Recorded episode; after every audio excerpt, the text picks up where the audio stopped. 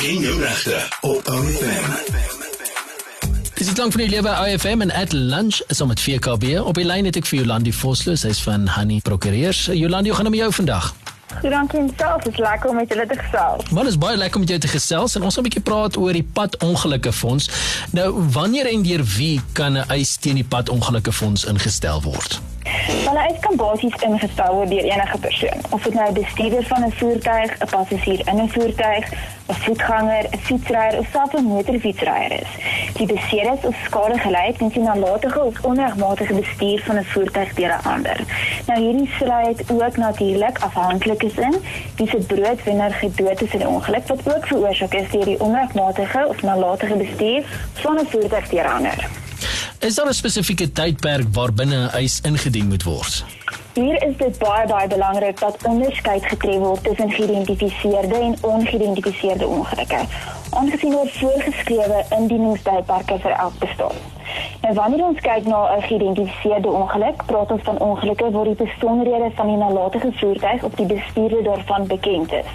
Nou hier vereis die wet dat die voorgeskrewe eisdokumentasie binne 3 jaar na die datum van ongeluk in die geval van 'n meerderjarige en 3 jaar na die bereiking van meerderjarigheid in die geval van 'n minderjarige ingedien word.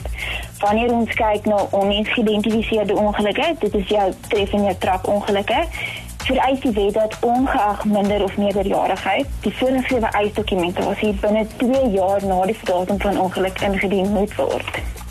Joladina, wat is die effek indien 'n eis nie binne die voorgeskrewe tydperk ingedien word nie? Wel, dit is nogal drasties. Die nalatiging om 'n eis betyds in te dien veroorsaak tot daardie eis vir jaar of hy verval eenvoudig sien die verloop van tyd. Waaruit bestaan 'n eis teen die padongelukkefonds? So so eis is omstandig hier tweeledig. Die eerste aspek behels die meriete, nie spesifiek wie verantwoordelik was vir die ongeluk. Dan die tweede aspek behels die kwantum, nie spesifiek die tipe vergoeding die elke eiser of eiseres geregtig is. Nou die vergoeding wat geëis kan word behels onder andere toekomstige mediese en hospitaaluitgawes, geleerde mediese en hospitaaluitgawes, geleerde en toekomstige verlies aan onderhoudsverdienste begrafnisonkoste en algemene skade vir jou pyn, jou lyding en jou ongerief. Nou by Halse eis teen die padongelukke fonds slegs die proses van indiening uh van eisdokumentasie. Nee, glad nie. 'n Eis stel veel meer as die blote indiening van die voorgeskrewe eisdokumentasie. Kom ons sê 'n skikkingsooreenkoms kan nie met die padongelukke fonds bereik word nie. Dan moet regsaksie binne 'n voorgeskrewe tydsraamwerk ingestel word. Nou hierdie regsaksie word ingestel deur die betekening van dagvaarding op die padongelukke fonds self. Is dit wys om self 'n eis aan te pak?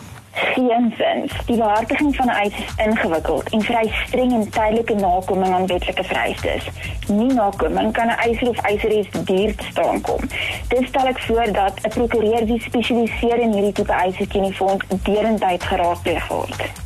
Baie dankie, dit was Jolandi Vosloo van Honey se prokureurs en hulle het gepraat oor of sy het gepraat althans oor die eis teen die pad ongelukke fonds. Jolandi, dankie, lekker dag vir jou. Line nou hierdie nuttige potgooi af op OFM.co.za.